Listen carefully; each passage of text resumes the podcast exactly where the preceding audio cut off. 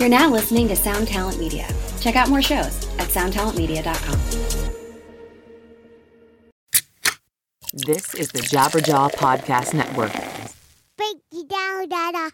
Break it down, oh, break it down.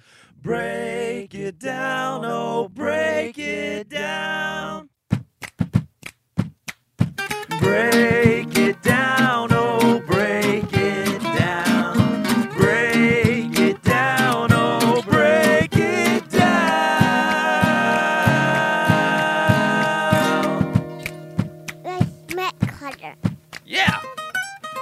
All right, downers, welcome back to the show. I am glad to be here. I'm a little bit out of the fog of having a baby and I'm kind of back to a normal schedule. I'm feeling great. And let me tell you something else. This podcast is doing amazing. Some it's, it's the weirdest thing, but the audience is growing. I look at the numbers all the time. Every week, bigger than the last week, especially lately. The Brandon Ebel episode from uh, two weeks ago one of the biggest ones I've ever had. Last week we had Phil from Story of the Year, and that one was tremendous. And I don't think today's going to be any different. So I just want to really thank everybody for enjoying, liking, sharing this show, checking out my website, the YouTube. It's amazing. Breakitdownpod.com is my website. Uh, and today's going to be a great one because we're going to talk about something that is one of the most popular things I think in America or the world, and that's the NFL. And I'm very, very lucky and fortunate to be friends with and know not only somebody in the NFL, but a Super Bowl winning NFL player. And when you talk about Super Bowl winning, I'm talking about last year. This guy right here, Tyler Polumbus, a friend of mine, won the Super Bowl last year. And that in itself makes me just feel wonderful. And I can't imagine how good that feels to you, Tyler. So welcome to the show. yeah, well, I appreciate the intro. That's always good to have that on my resume. Now, when uh, whenever I'm introed, uh, w- whether I'm speaking or, or on the radio or doing TV, it's always introed with Super Bowl 50 champion Tyler Polumbus. So uh, And- that feels pretty good. It's kind of like becoming a doctor, you know, doctor, champ. I mean, it's the best thing you can say. I guess the only thing that would be better would be Super Bowl MVP or league MVP is the only thing that probably trumps Super Bowl winning or having a ring. But if I'm looking at you right now, and since we're on video, let's do this. It looks like you've got a lot of stuff behind you that is your accomplishments and stuff like that. Show show people pan around there.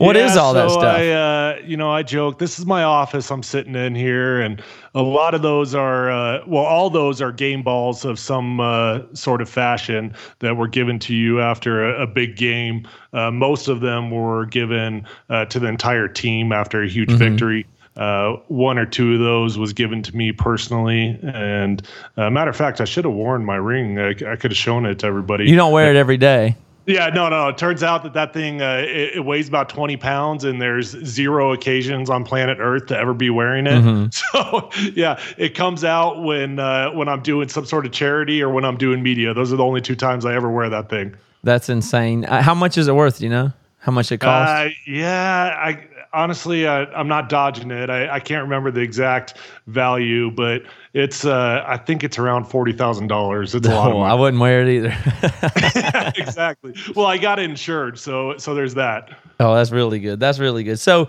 you're an offensive tackle. So I'm gonna I'm gonna start with just a really really serious and and difficult question that uh and, you know I apologize for the hard hittingness of this question. If you're on the offensive line, why are you called a tackle? Because you don't tackle anybody. The defense tackles people, and they're called guards and stuff like that. How is somebody on the offensive line called a tackle when it's a penalty if you were to tackle anybody? Well, I, gl- I guess I, I wish I had some very intuitive answer to that. I, I don't know. I'm an offensive tackle. That's what they called me. But so it's not legal for you to tackle anybody. Oh, That would be holding, wouldn't it? Yeah, that, yeah, that's exactly right. There's zero relevance in the name tackle. Uh, offensive guard, I could kind of see that. That you yeah, that makes more sense. You're protecting the quarterback. You're guard, uh, center. That makes sense. Offensive tackle, yeah, I don't know about that one, man. That's just uh, since the beginning of time. That's what it was. Well, there's probably a lot of stuff. Uh, I mean, you know, if I want to get serious, there is a lot of stuff in football that is controversial. I'll ask you some more about offensive line as a specialty thing. But if I'm really interested in the stuff that makes the NFL important, uh, there's a couple of things that stick out to me. Number one, I th- it's really cool to me that the NFL and sports is becoming seemingly more and more important because it's a it's a live event. It's something that happens in real time. And so as television and on demand and entertainment is not is less and less live, football and sports and things that are happen spontaneously are so attractive. And and it's a really incredible thing. Is that uh, what are your thoughts on that? Yeah, no, I think there's a lot to that. I mean, spontaneity, when you can't script something, uh, people enjoy that. That's why people enjoy reality television, even though that's probably all scripted. Uh, you know, That's I think right. that you you got you guys have noticed that uh, in in your podcast you do with Bad Christian, uh, you you started going to the live route. Uh, Mm-hmm. You you do it in front of crowds. Uh, people and feel like they're a part of something when uh, they can watch it live rather than when something's so scripted. It, it's almost like they feel like they're a part of it, especially in sports when uh, the fan actually can impact a game, especially in, a, in, a, in a sport like football where the home team has a huge advantage because of the noise. Fans feel like they can be a part of it. Mhm. And and I guess that's right. I mean, uh, the the fans actually. I mean, from your point of view, that's that's real. The the the twelfth man or whatever it is. I mean, the fans actually cause false start penalties, but they more than that, even psychologically, it's you know the home team is typically a three point bump in the in the spread, and, and to you that's palpable and noticeable as a player.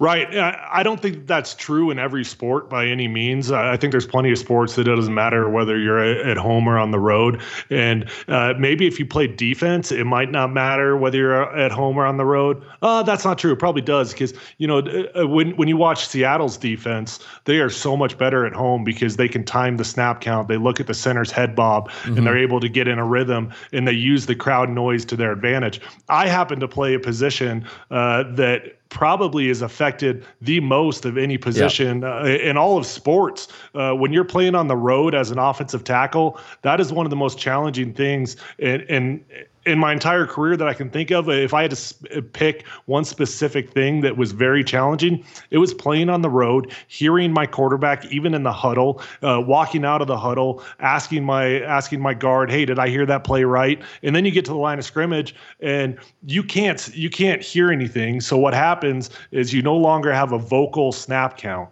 Uh, the, the quarterback is no no longer saying "Red Eddie, Red Eddie said Hut." You go off of the center's head bob, and so what you have to do is you can't now you can't even see your defensive end that you're about to block, and you're watching the center's head bob. As soon as he puts his head down, he brings it up. He pauses for about a second, depending on what team it is. You change up that rhythm so that uh, opposing defenses can't just jump it all the time. But you're watching his head bob, and then you're taking a blind leap of faith that you're going to get off the count at the right at the right time, not get a false start. You're trying to anticipate it because if you don't anticipate it, the defensive ends are going to, and that's Uh-huh. why Seattle and teams that have such good support from their fans do so well at home. So it's it matters whether or not they're kind of loud or really loud. Even is a big difference.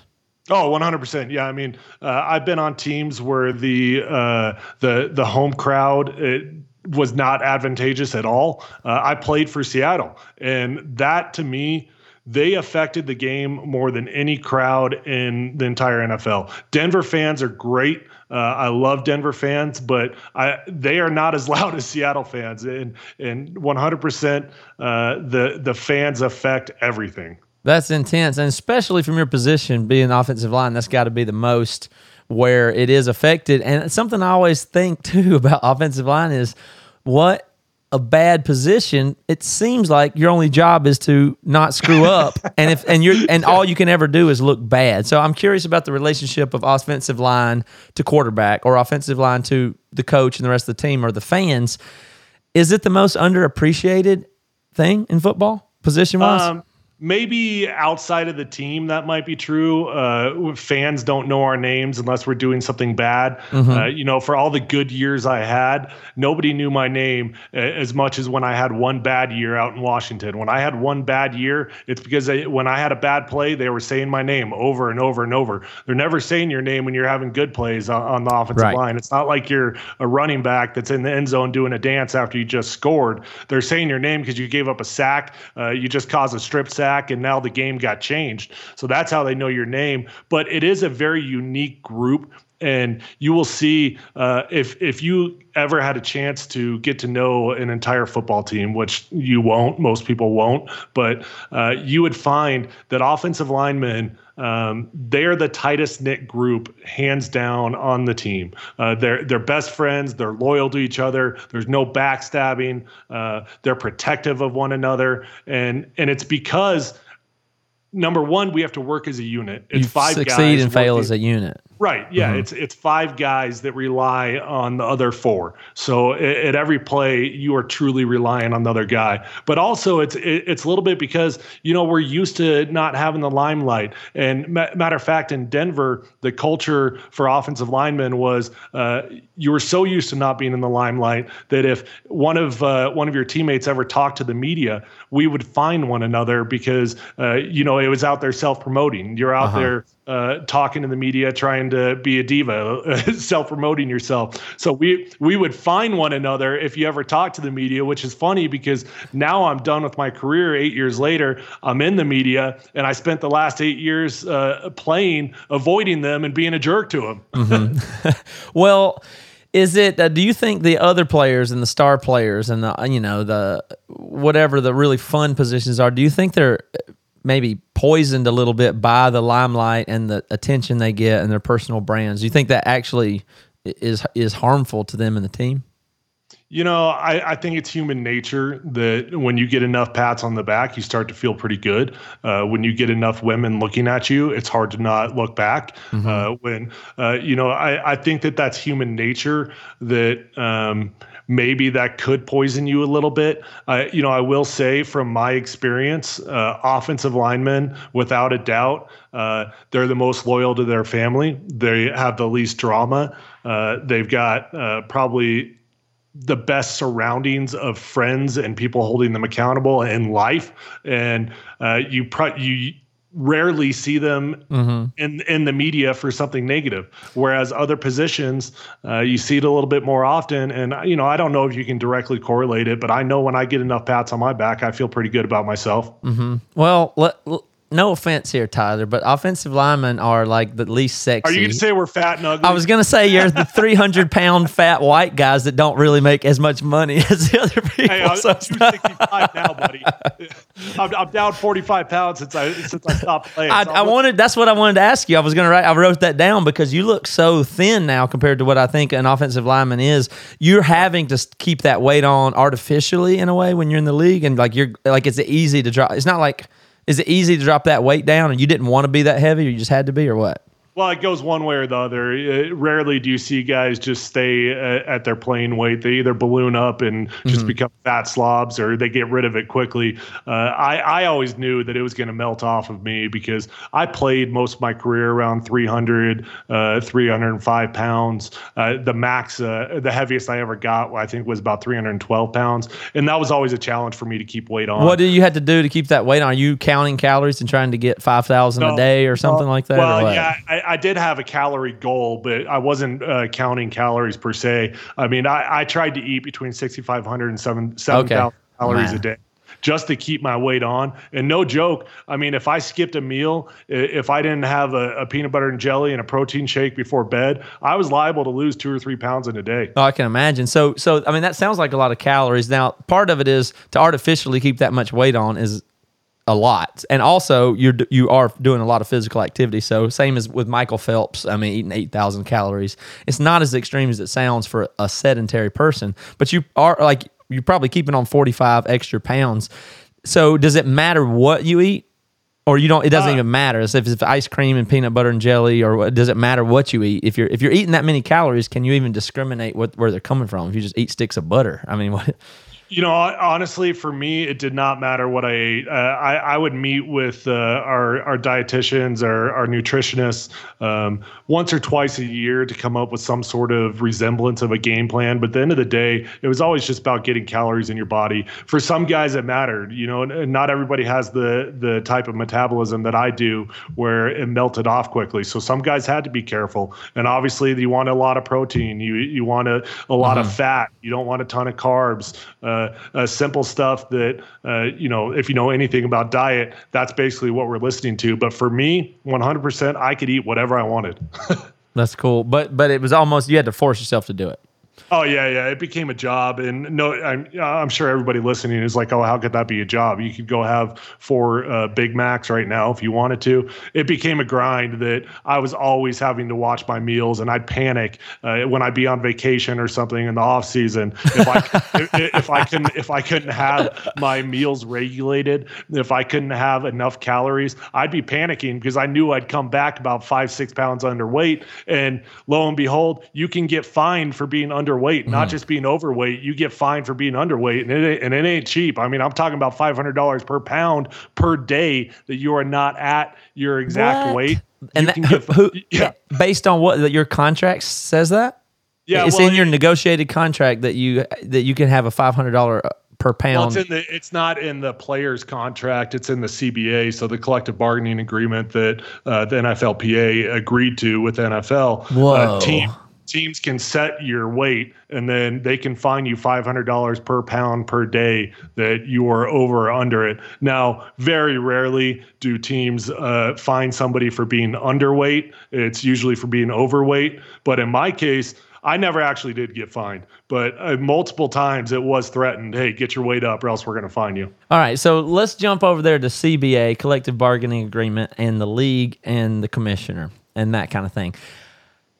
People talk about it a lot, uh, and so I'm just asking you, you know, kind of directly because this is not media, this is not football media, at least, or anything like that. I'm just kind of curious, how does that all play out? I can't get a really good. I understand that players don't love the league and the owners. It, that I, I feel that from everything I get, but it's not that explicit.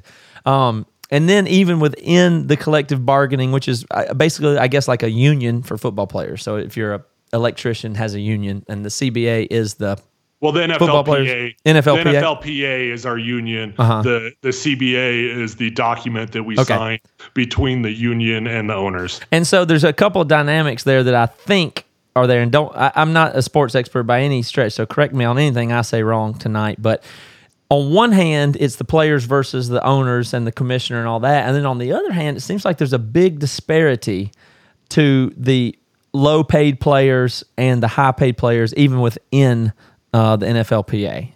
Can you help me understand how that works? Well, yeah, I mean, there's a million different directions I could go off that question, but uh, I'll, I'll try to take it one piece at a time. And, uh, you know, the owners versus the players, what's that relationship like? Uh, that one's a unique one for me because I've got very conservative roots. I've got a very conservative background. And so philosophically, when I'm looking at it big picture wise, um, if I were to remove myself from the situation, I'm looking at it like, hey, the owners own this team. They've got the right to essentially do what they want to do. It's their money. Uh, you know, the players who are the employees of the owner, the company, uh, you know, we shouldn't have the right to dictate. Uh, the rules, how we should get paid, uh, how many practices we're going to have, how many padded practices. But then you become a part of it, and and all of a sudden you're looking after your own interest. And the NFL, in so many ways, was uh, such a an eye opening experience for me.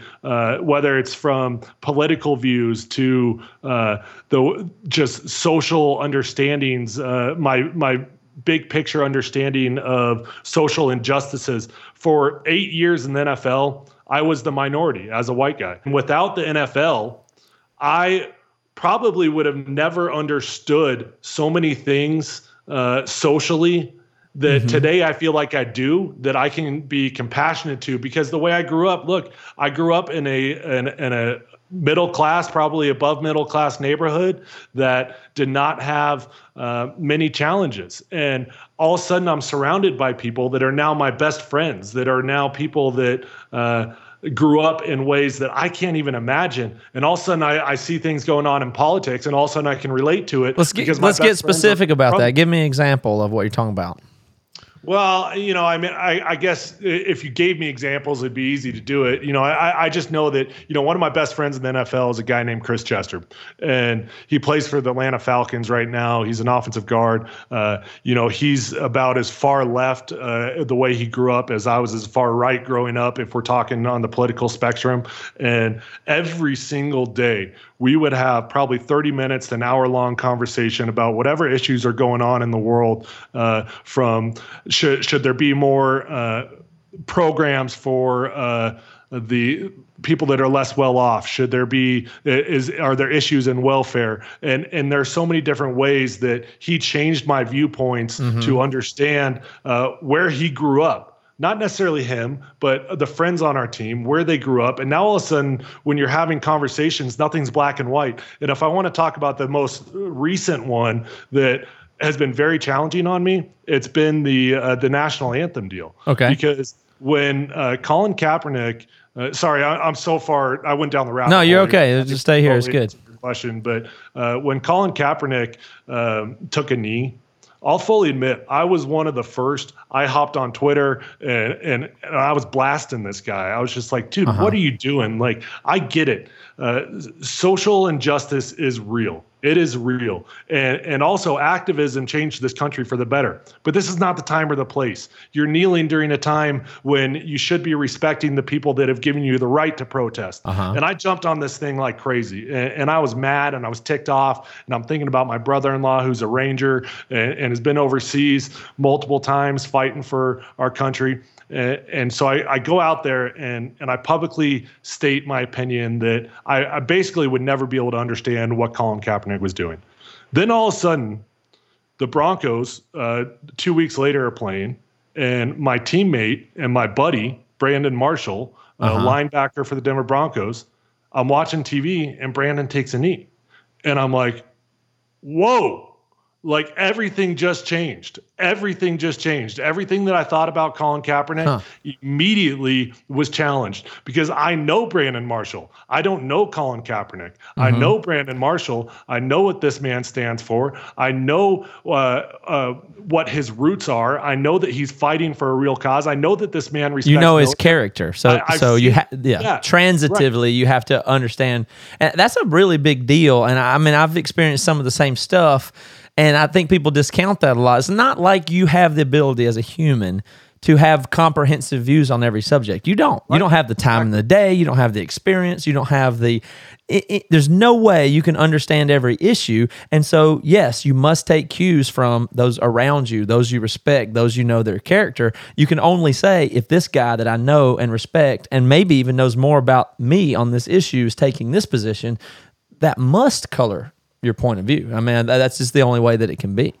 One hundred percent. You know, that's uh, that's exactly what happened. Is that Brandon took a knee, and this is a man that I know. I know him very well. I know exactly what he stands for. And now all of a sudden, it wasn't black and white to me. Now all of a sudden, I could see the issue that he was taking a knee for, and I didn't only see what offended me. I mean, it offended me. It still offends me that people take a knee during the national anthem. But now all of a sudden, I can actually see the roots of why they're doing it because somebody that I know and respect is doing it. Yeah. And so that's just the type of example that I'm trying to explain that uh, there I was challenged in areas uh, by playing in the NFL uh, of understanding uh, people's cultural backgrounds and the differences that caused us that I would never be able to understand without the NFL. I think it's the same way with being on tour and stuff like that. Like, you know, I came from a small town in the rural South. And then a few years later, I'm on international tours with rock stars and people of different, so very different, very different. So, drug use and different political points of views and completely different behaviors and personal ethics. And then I'm surrounded by these people, and I think these people are kick ass. I think they're ethical. I think right. they're fun. I think they're funny. And on paper, if I'd have read who they are and what they were about and what they did any years previous, I'd go, well, this is this is not okay. These are the the bad people or the other or the dangerous. And it's just not the case, you know. So I think pro- I, I'm not trying to draw too many parallels from being in No, music. I, I totally think. But I think there are some really good parallels from being in music and being forced into exposure of of around people that you wouldn't and in different ways. And this shaped me profoundly, you know. I- And I think I think there's a lot there's a lot about that. Another one that sticks out to me in that same realm is uh is money like uh, the difference in and, and i still want to get through some of that about the collective bargaining everything but the disparity between uh, blue collar working musician types almost seems to me like a parallel to the league minimum type football players versus the superstars and what people people think I'm famous and rich. It's insane. right, it's just the right. craziest thing in the world. And I've jumped topic a little bit there, but they do. They think I'm famous and rich. And I you wouldn't believe I mean, you wouldn't believe how little money that that I make and how it works for people for, for people like me. You wouldn't believe it. And I've heard people say that that are uh, you know, professional athletes the same way. And Yeah. I think people don't give you any credit for how hard it is financially to, to make it, even at league minimum, you know, which is R- right. a I- lot. I it's a lot more than musician league minimum. Tour minimum is a lot less than NFL league minimum, by the way. yeah, it turns out you don't get you don't just get three hundred thousand dollars just to uh, go on uh, uh, on some sort of tour. No, no, look, I love this topic, I really do, because uh, it's one that again now I can understand it because I've been through it, Mm-hmm. and and you, you know the stats of of players coming out of the NFL are scary bad. Yeah, they're Uh, really bad. there it I, I don't quote me on this this isn't exact but uh, it's pretty dang close i think it's like 88% of players that c- come out of the nfl within three years of being done playing are divorced and bankrupt Oh, terrible. so somewhere around 88% of the guys are divorced and bankrupt after making in their first year league minimum $300000 in their first year Mm-hmm. now most people when they look at that and they hear that i mean there's absolutely no way you can have sympathy for somebody that could blow through that that's kind of money that's the typical sentiment that people have. Right. Right. And, and and put me in that category. Look, when I was in college, I was like, man, if I could just get two years in of league minimum, I mean, I'll, I'll be set. I can basically just find a job and and do something that I love. Well, now all of a sudden you get in the game. And okay, let, let's just do the basic math here first. And and this isn't even the fun stuff, the stuff I want to talk about. But you know, okay, so you've got the agent, uh, who all of a sudden you're writing him a twenty thousand dollar check at the end of the year after you've made three hundred thousand dollars. Uh, you got Uncle Sam, so now three hundred thousand is cut into one hundred and fifty, and then you pay your agent, so now you're down to one thirty. Uh, then you buy your first car. You've Well, never- okay. I'm sorry. I'm not trying to jump ahead of you, but didn't you also have to maybe like move to Oakland or something in Yeah, the process? You know. yeah, well, yeah, exactly. That's exactly right. Is uh, you know, there's so many expenses that will add up, especially in your first year. Uh-huh.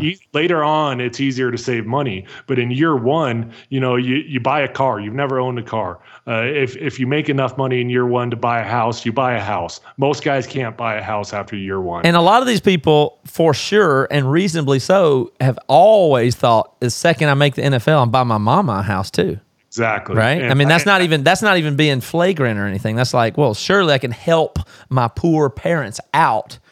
Would have to be one of your first thoughts, you know. Exactly. And that was exactly the point that I wanted to get to is that's the stuff that gets me passionate to talk about this is because I honestly believe that 90% of the guys that go broke or go bankrupt, they go broke off good intentions. Mm-hmm. It's not because all they're out- strip clubs and champagne. yeah, it's, it, they're not out there buying Lamborghinis. They're Yeah. not out there buying three homes. They've got a mom that can't pay that can't pay her rent, so they they help her pay her rent. Then then all of a sudden their sister calls and says, "Hey, I can't pay. I can't make my car payment. Can you help me make my car payment?" And what happens is most guys. Uh, and and again, this goes back to the background that I grew up in versus what other guys have grown up in. Most guys are going to have on average, probably four to five legitimate, and I call them leeches. That's a bad word, uh, probably, because most of them probably aren't intentionally trying to leech off of them. Yeah. But they've got four to five leeches in their life that think that their money is, is limitless. And so all of a sudden you give your mom $2,000 a month. Then all of a sudden you're giving your sister $2,000 a month.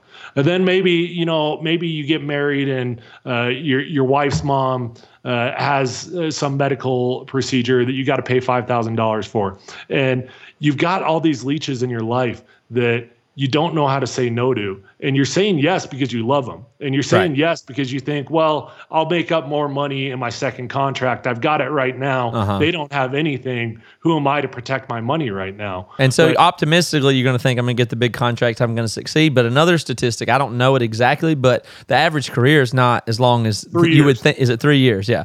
yeah. So it's easy to think, you know, I'll do better here. But you can get cut. The crazy thing about NFL is that you can get cut any week, and your pay stops whenever they feel like it. Right? Is that the way it goes? Yeah, you know that's also one of the biggest differences between the NFL and every other uh, professional sport is that I'm pretty sure we're the only sport uh, without guaranteed contracts. Yeah. Uh, NBA, if you blow out your knee on day two after signing a $50 million deal, you see all $50 million.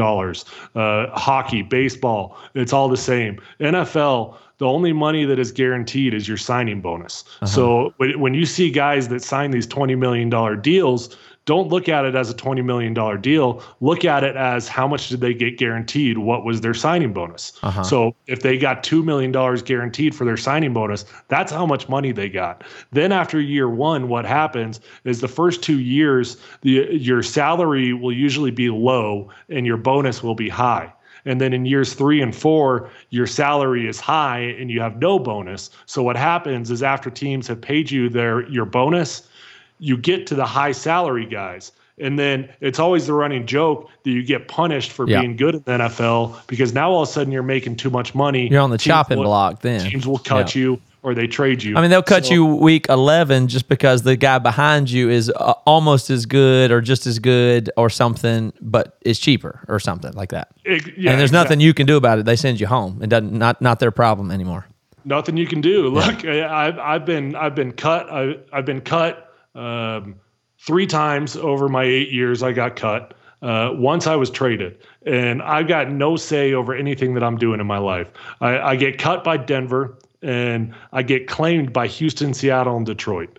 And I go into my coach's office, my offensive line coach's office, and he says, "Hey, Tyler, uh, tell your agent that both Seattle and Detroit, excuse me, Seattle and Houston tried to trade for you in the last month." And in my head, I'm thinking, "BS! If they tried to trade for me, why aren't you trading me? Why would you just cut me?" Well, sure enough, they both claim me, and then I have to go to Detroit. I've got no choice of those three teams that claim me. You you don't get to choose what team you go to. You go to the team with the worst record. So Detroit had the worst record of the three teams that claimed me, so I had to go to Detroit, and then I'm there for six With your, days. move your family there, or, or my think, family. yeah, all my that. wife came with me. I didn't Uh-huh. quite move there yet, but my wife came with me. We're living in a hotel, and we're looking for places to live. Because you don't know if you're going to stay there, it's going to work out or not. So it's not like, what are you going to do? Sell your house and move to Detroit, and for two weeks, you, you don't know. Right, exactly. And then I'm I'm there in Detroit, and we're miserable. And uh, I'm out to eat with my wife, and I look down at my phone, and I've got about six missed calls. And my agent texts me in all caps, and he says, "Call me. You've been traded." I don't even know where I've been traded to. I reach over to the table, and I gave my wife a high five, and I'm like, "Traded? We're out of here." Turns out I got, I, I got traded to Seattle, which was amazing uh, in a million different realms. Uh, it was the best thing that ever happened to me. But uh, you know, that's the type of thing that happens. Is you've got they can get rid of you at any moment. They stop paying you, so you only got paid what you've been paid to that point. They get rid of you, and then you've got no choice of where you go. That's insane. I mean, that really is. I mean, it's so far off from what they think of it, what people think of as the dream. And these, you know, I don't know how many times I've heard the phrase "those athletes" or "these mil," you know, these people making all that money. People almost hold it up and herald it as this thing like we live in this country with all this bad stuff, and yet there's these athletes that make all this money. But you know, the money is is uh this is a weird parallel, but I was hearing some TV somebody on TV, uh, it was Jason Alexander from Seinfeld talking about how they were negotiating a million dollars an episode on Seinfeld, and he was saying, Right. "Yeah, I was trying to get a million dollars an episode because Seinfeld was generating a billion dollars." The, Right. the I know I know firemen should earn more than me as an actor. I understand that, but that money is being generated by the show, and if I don't try to get mine, who's supposed to get it? Where's it supposed to go? There's somebody else that would get that money. So the same thing would Yeah. would be in the NFL or music industry or whatever. How does that color like? You know, how do you see the owners and those people in this circling back to collective bargaining and the NFLPA Yeah. Owners and that side of it versus the unbelievably paid top tier athletes who deserves who deserves the money here how should how you- if you could redesign it how would you do this equitably You know that that's a great question. I, I don't have the exact answer to it. I'm not smart enough to figure that out. But I will tell you that who is uh, I was- over who has too much money that they should not have Well, who is underpaid and that- who's overpaid is what i want to know I, I mean, I don't know about specific questions, but I will tell you that the that sentiment. I've had that question. Matter of fact, when I was playing in Seattle, I remember sit, standing in front of the locker room and I was talking with Charlie Whitehurst, backup quarterback from clemson Yeah, from Clemson. Yeah, that's your guy. yeah who beat me in a bowl game. By the way, I was playing for CU. He beat me in. Uh, I remember that. Champ Sports Bowl. I remember that bowl. out in Orlando. Yeah. Yeah. But I'm talking to Charlie, and and I was looking at these outrageous contracts that guys were signing, and I was like, dude, honestly, this is ridiculous. Like guys are getting thirty million dollars to play football. And, and and my brother-in-law had been fresh on my mind the second time I brought him up tonight, but he had freshly been deployed, and I'm thinking about how little he's making over there in, in Afghanistan, and and I'm thinking this is outrageous. Like guys are making 20, 30 million dollars this doesn't seem right. And honestly, he had the most basic, simple answer that has stuck with me ever since. And it's what I say to everybody ever since that conversation was all he said was, dude, Tyler, honestly, it's simple economics, supply and demand. Yep. They find someone that's better than you and they'll pay him more, but there's nobody better than you, so you're going to make the most in the world. So, you Yeah. know, my position, uh, uh, playing right tackle in the NFL when I was starting, there were 32 people in the entire world that had my job. Uh-huh. I was one of the top 32 people in the entire world. So, yeah, you'd get compensated like one of the top 32 in the world. Right. But there is a huge disparity between the guys that are making a ridiculous amount of money and the guys that are making league minimum, which is obviously way too good. I mean, phenomenal living. I- You know, the, a lot of this podcast has sounded like "woe is me." It's not. No, that to- no, it's not that. But it's just it's just so weird with human nature because you go like Peyton Manning sh- shouldn't make less money, but I mean he could just go make Right. the money from Papa John. So couldn't he just let you make it? Like I, I know, you know, right? I don't, uh, I don't, I don't know how to sort that out. But it, It, it does. Sorry to interrupt. I was just going to say it. It does become complicated though when you're making three hundred thousand dollars Uh-huh. and your buddy uh, right across the hall uh, is making ten million that's in one and that's who you have to hang out and socialize with and go out to eat with, right? Right. You And, know, and then what happens is it becomes the top two or three uh, money makers of your position. Uh, you go out to eat with them a lot. And then Yeah. all of a sudden, the top two or three guys, they dictate what you're ordering. And they dictate the wine that you buy. They dictate the whiskey. All of a sudden, King Louis is getting bought, and you're paying $150 for a shot. And and then all of a sudden, what happens is you get to the end of the meal, and they say, "All right, let's play credit card roulette."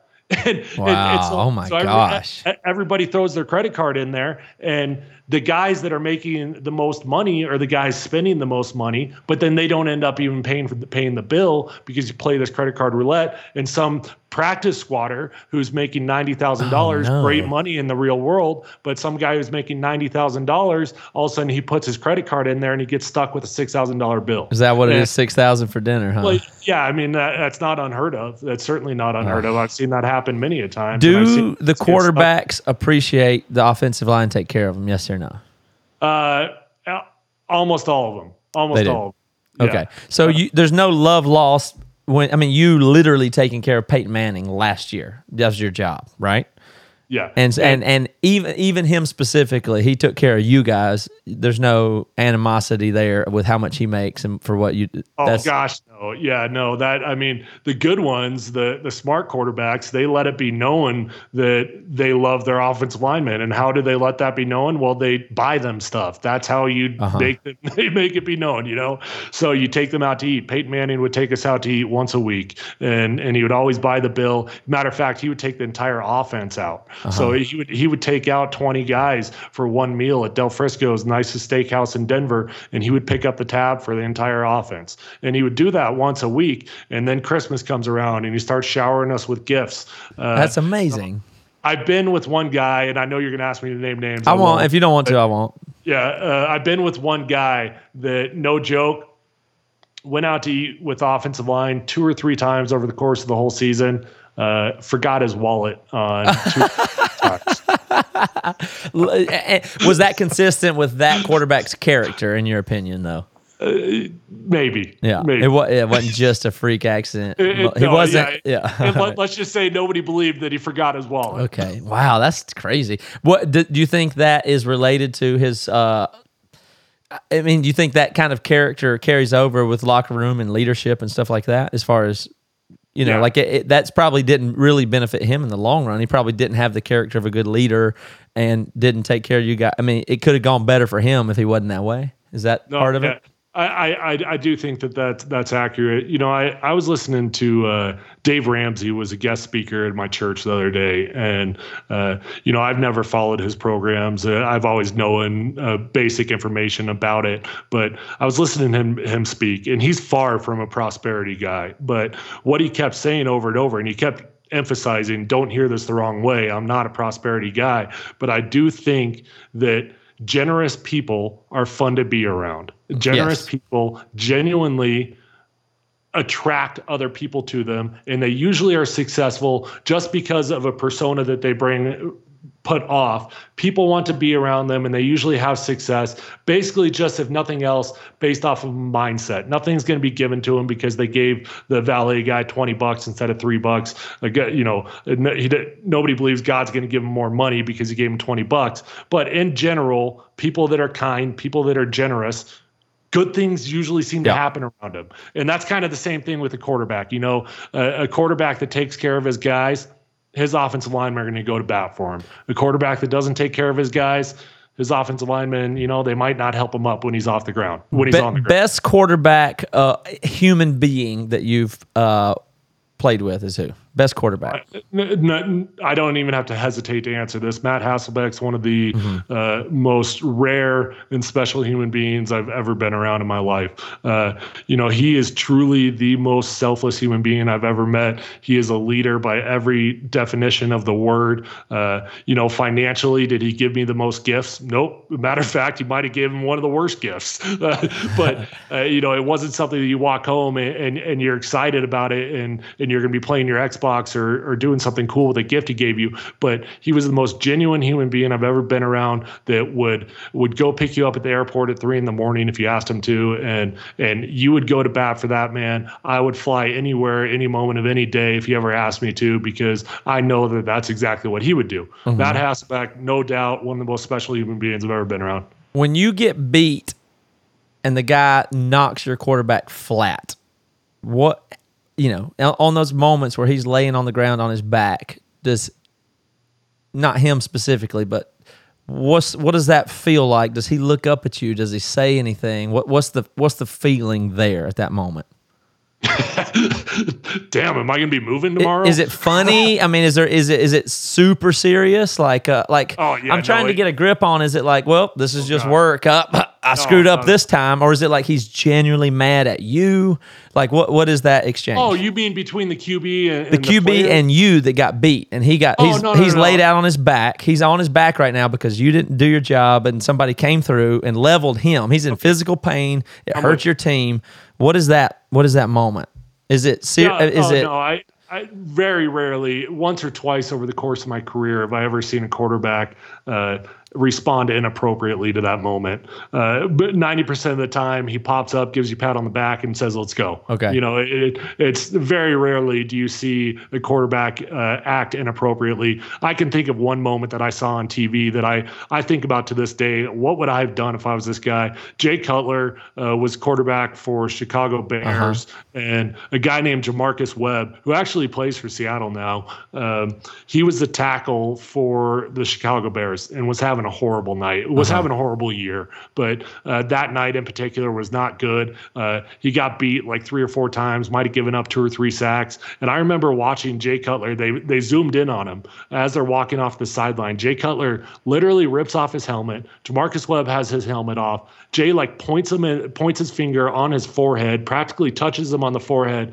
and starts dog cussing him on national TV. And I'm just thinking, dude, if I was J'Marcus Webb, I mean, I, I can't tell you how I would respond because I wasn't in that moment, but I'm fairly confident I would have swatted that ha- hand out of my face and given him a mouthful. You know, like I, I'm the dude putting my life on the line while you're getting all the credit. Uh, you know, have some respect right now. Though, but those type of things. I've only seen that happen two or three times, and I played a long time. But it's serious business. I mean, like, I mean, I'm sure you feel. Do you do you you at least feel really bad when it's you Oh, yeah. you got beat twice or If three times or whatever? Yeah. Yeah, I mean, your personal emotions Uh-huh. Oh gosh, yeah. I mean, man, I mean that is the worst feeling in the world. I was joking the first time I responded when I said, "Damn, am I going to be looking for a new uh, a new job? Am I going to be moving cities?" I mean, that's literally what goes through your head. You have Yeah. you have one or two bad games, and you're thinking, "Well, I know the dude behind me is pretty good. I'm probably not going to be playing next week. Matter of fact, I might be moving to a new city." Uh, those are the type of things that literally will happen. And as a young player. I was the worst, uh, and probably why it took me three or four years to really become good in the NFL. Because when I was a young player, when something bad happened, I didn't have the ability to flush it. I, I mean, it was it would if something bad happened, I was that guy that spiraled. You know, it was like one bad play, and then I had three more bad plays after it. I didn't know how to flush it because I was so panicked and I was so nervous at every moment that uh, I wasn't good enough, or was I going to be looking for a new job? You know, it it takes uh, maturity and it takes confidence to be able to flush a sack. Yeah. not stress about it. But yeah, especially as a young player, man, I mean, that was like the weight of the world on my shoulders. I couldn't get over it for a week most of the time. Mm-hmm. All right. Give me the straight dope, pardon the pun, on steroids and performance enhancing drugs. You're not in the league anymore. You can say whatever you want to. Tell me something interesting about that. Are they there? Every, every time I hear an athlete talk about it, they go, "And, hey, I never saw it. I never did it, but I heard all these rumors. But if everybody says that, it doesn't sound true to me. Tell me something real about performance enhancing drugs that you've seen. Tell me tell me something real, like, tell- it's tell not me- that you've never heard of it or seen it. I know that can't be true, and you can phrase it any way you want to, but tell me something that sounds true to my ears about what's the reality of performance enhancing drugs. Okay, the reality is uh, I'm not guarded anymore. This isn't Uh-huh. uh, not protecting anybody. The reality is I know for a fact uh, of zero people that have taken steroids. That means like, do I know for a fact that they took it? No, I don't know for a fact that anybody's taking uh-huh. steroids. Have I had a very strong suspicion on every team I've been on of at least two to three guys? Yep, yep. There's been two Okay. to three guys That's on almost helpful. on, on almost every team I've been on that I'm looking at, and I'm like, dude, you just bench press 600 pounds. Like, I can't even squat 600 pounds, and you're like 35 years old. Like, I'm doing the math there. I, I'm looking at James Harrison of the Steelers, and he's like 40 years old, and his biceps are as big as my thighs. and, and maybe it's just me being a hater, but I look at it and I'm like, dude, like, how could that possibly be? And, and and so so it really is hush hush. I mean, if it is Yeah. happening, uh, um, if it is happening, it's super individualized and private. It's not like you guys all know about it and we don't. That's not the case. it, it definitely is not a culturally acceptable thing to speak about it. It's not like baseball uh, in the '90s or maybe even early 2000s, uh, it, where it was, uh, you know, so common that it's sitting in guys' lockers. Um, no, it's nothing like that. Uh, I've I've got two to three guys on almost every team that I think have done it, but no, I've So, never even. so heard of you would be confident to say that people are doing it and they're figuring out how to get around or whatever. But it's so it, it's so hush hush culturally that even you being in the locker room are not able to truly discern who is. But you are pretty sure they are. Somebody is right. Yeah, I mean, I, I, I'm fairly certain of that because we're human beings, and uh, if there's a way to gain an edge, we usually look for a way to gain an edge. You know, so uh, do I think that uh, all NFL players are angels that wouldn't never cheat? No, of course not. I'm I I would be more confident in saying it's a fact that people do take steroids than saying it's a fact that nobody does. Uh, I just all that I can say is that it wasn't like a culturally acceptable conversation, and I don't know of anybody.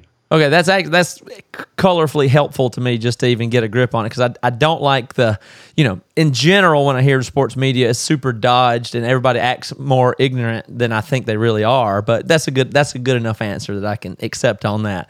How about concussions? What's your thought on that? Will you will you let your kids play football? Uh, I think it's going to be unavoidable. You know, I, I I'm sitting in my office right now, and I just showed everybody all these trophies, and and footballs and you know up top there i don't know if you can see them but those are all my helmets from Uh-huh. uh, all the teams i played on. And uh, if you go down to my basement uh, i always have this conversation with my wife all the time because if you go down to my basement it's like a shrine to myself. And i kind of hate that but uh, my wife is like no are you kidding me? We're not of course we're going to frame your jerseys. Of course we're going to put it up. Like uh, of course we're going to have the paintings up. Uh, and and part of me hates it but of course part of me loves it also because that's what i did my whole Sure. life my son's going to grow up seeing that and he's going to grow up in a home that has footballs everywhere with daddy's name all over it and of course i think it's going to be unavoidable for my son to want to play football and i will let him play football i won't let him play football until he is personally ready to and i think that that is an answer that is not um, it's not a universal answer for every kid. I think it's highly individual. Uh, that kids mature at a different rate. And I think football might be one of the worst sports you could ever put a kid in at a young age, especially if they are not uh, an athlete in other sports, because you can so quickly uh, demoralize a kid and make him lose his confidence that I won't let my kid play probably at a minimum until middle school and, and maybe even later than that. Okay. Are you? Uh, I don't know if you've had concussions or not, but the th- interesting thing about concussions or brain injury is that we really is the science is not good. We don't know. Like uh, it's just very low. It, there's not a lot of the data is not as good as you would want it to be, and some of the stuff seems to be just being jarred around and not having concussions can really affect your brain. So not even having a concussion, but banging into the defensive line every play. Um, are, have you got any symptoms, or are you worried about your brain health for the rest of your life? Yes, yes, and yes. Um, unfortunately, I've had two diagnosed concussions. One really bad one that I had. Um, I had lasting effects of for probably six to eight months. I had horrible, horrible headaches, and to this day, uh, my head operates different. My brain operates differently than it did before that. Uh, I feel like I still battle uh, headaches from that one concussion because beforehand I never had headaches, and now I do. And I don't know any other way to explain that uh, other than the concussion happened, and now I get headaches. Uh, I also know that it is a probably the most difficult conversation you could ever have with a football player and how to change the culture. Uh, it is. You will never be able to understand a football player's mindset of why they don't report concussions unless you play football and unless you're worried about keeping your job. Uh, you know, because we have no money guaranteed. Uh, if I report my concussion, now nowadays, if you even report a concussion that you think you might have a concussion, you're going to get pulled out of that game. You'll probably miss the next Yep. week.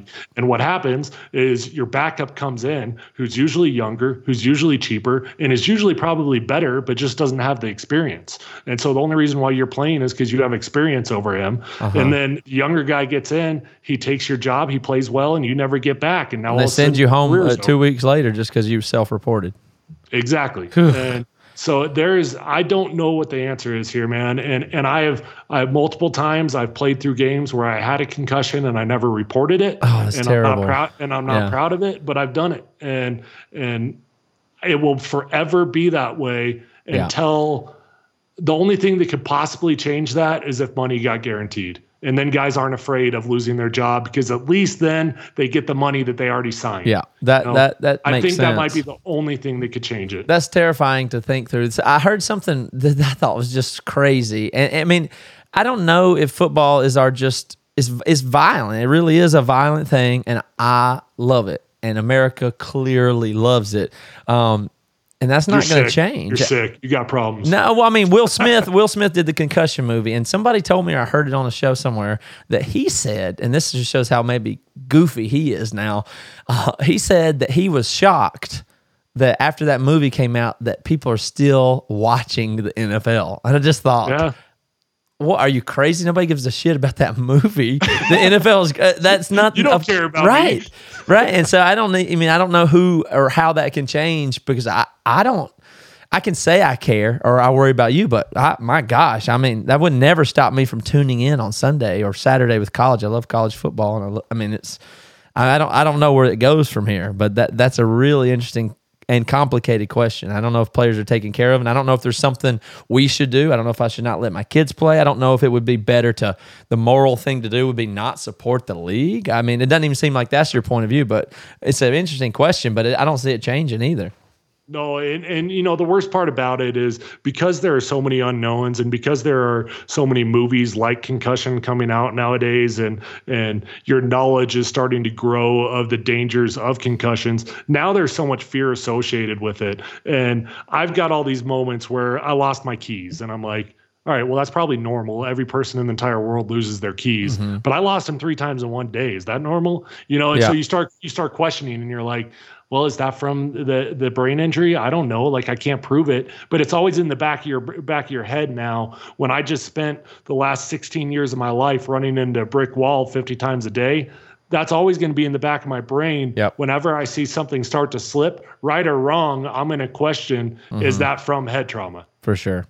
That's intense, man. It's an interesting thing, and I I really appreciate your insight on what it's like to be a player here. I, I think this has been a pretty interesting conversation, and I think you do a really good job with this. And I definitely want to tell people about your podcast. Um, you hit me up a little while ago. This is the the most common thing I do. I probably spend a good quarter of my week talking to people. I seem to have become the guy. If you want to start a podcast, you you call me and talk to me. But I've enjoyed helping you uh, get going on your podcast, and it's out now, and it's called NFL Journeyman. Yeah. So so are you enjoying doing that so far? Is it going well for you? You know, it's been a lot of fun. I'm doing it with a former teammate of the Washington Redskins. We both played for the Redskins. We both played for the Broncos.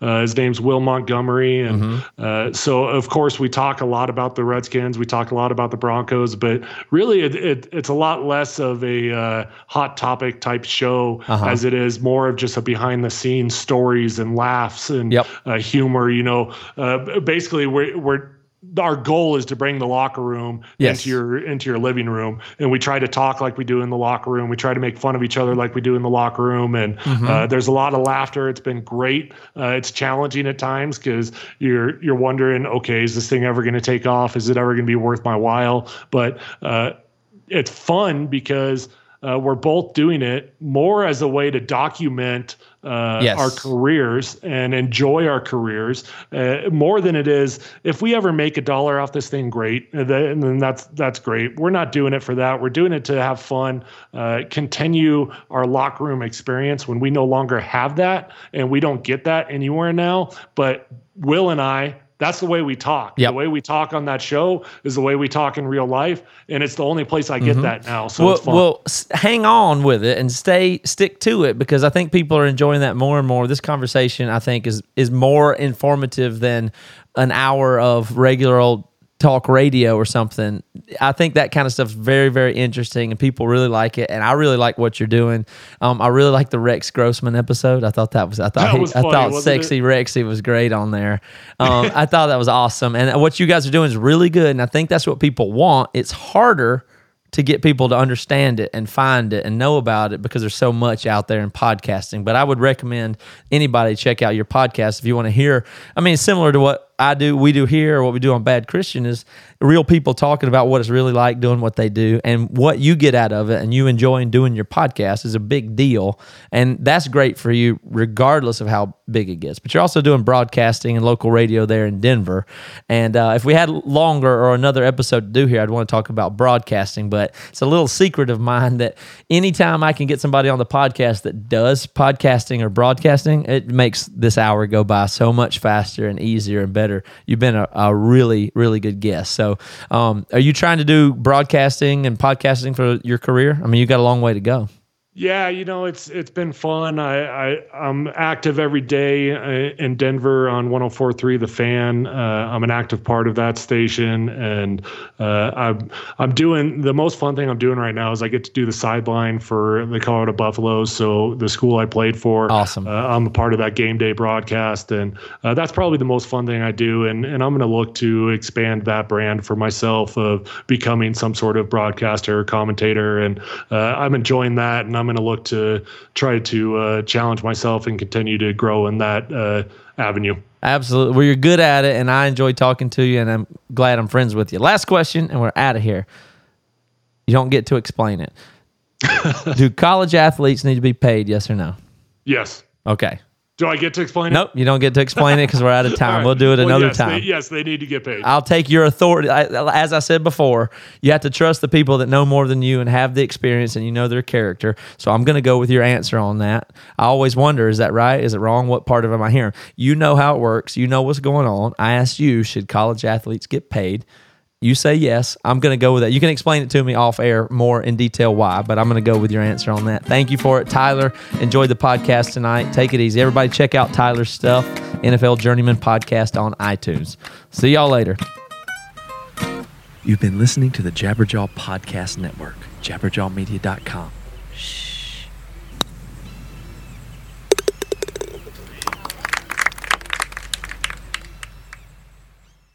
That's what ransomware is all about. It's psychological pressure. Ransomware, when your computer's hacked into and your data held ransom. Attacks are on the rise, and Russian gangs are making billions of dollars. The moment I got that message, I knew our greatest fears that we ever have are starting to come true. The post Cold War era is over. Dot com, the hacking. A new season from Crowd Network with me, Katie Puckrick. Just search for dot com, that's D O T C O M, and subscribe. Bonjour. This is Fabulously Delicious, the French food podcast. I'm Andrew Pryor, and every week I bring you the wonderful and fabulous people involved in French food, whether they're here in France like me or from around the world.